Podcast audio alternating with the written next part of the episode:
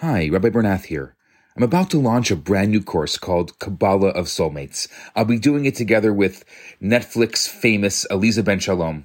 We're going to be doing six lessons.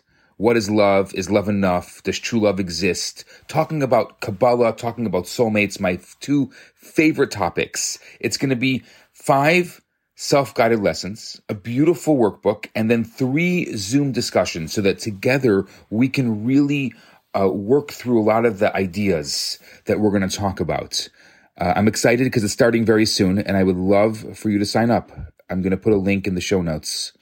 I'll see you there. Hi, welcome to Torah in Three Minutes. I'm Rabbi Yisrael Bernath. Today I was thinking about Monopoly. You know, pass go, collect $200, that whole thing. I was thinking about this. You get $200 for no other reason than passing go. Well, you see, in this week's Torah portion, God tells Abraham to go, Lech Lecha, and then blesses him just for taking the journey.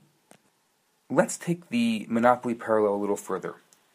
You can only buy and establish properties that you land on. It's similar to what God tells Abraham in this week's Torah portion. He says, Arise, walk through the length and breadth of the lands, for I will give it to you. You have to be in it to win it. Abraham walked the land so his descendants could later live there. Now, there are different versions of Monopoly today, with different cities, with different landmarks, with different famous properties. But let's go back to the original. The original is based on Atlantic City. Everyone remembers Boardwalk and Park Place as the most expensive properties on the board, right? Put a hotel or two on them, and if you're lucky and someone lands on them, you could possibly bankrupt them.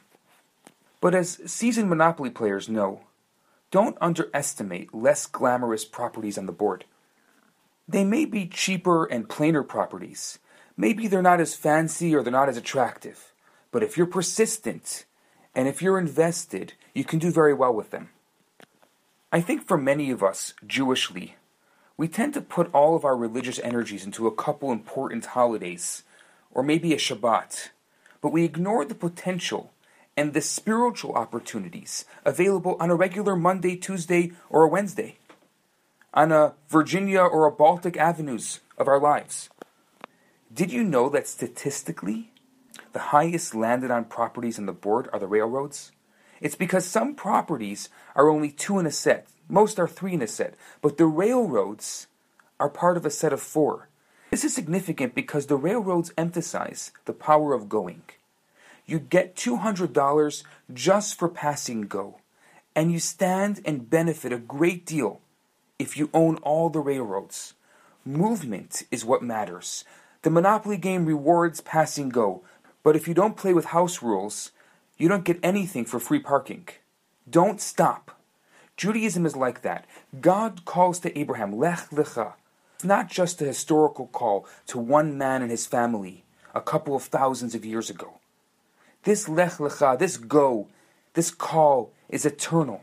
It's a call to each one of us throughout history, all the way to today. God tells each of us, keep on moving, keep on growing, never be satisfied, and continue on the journey.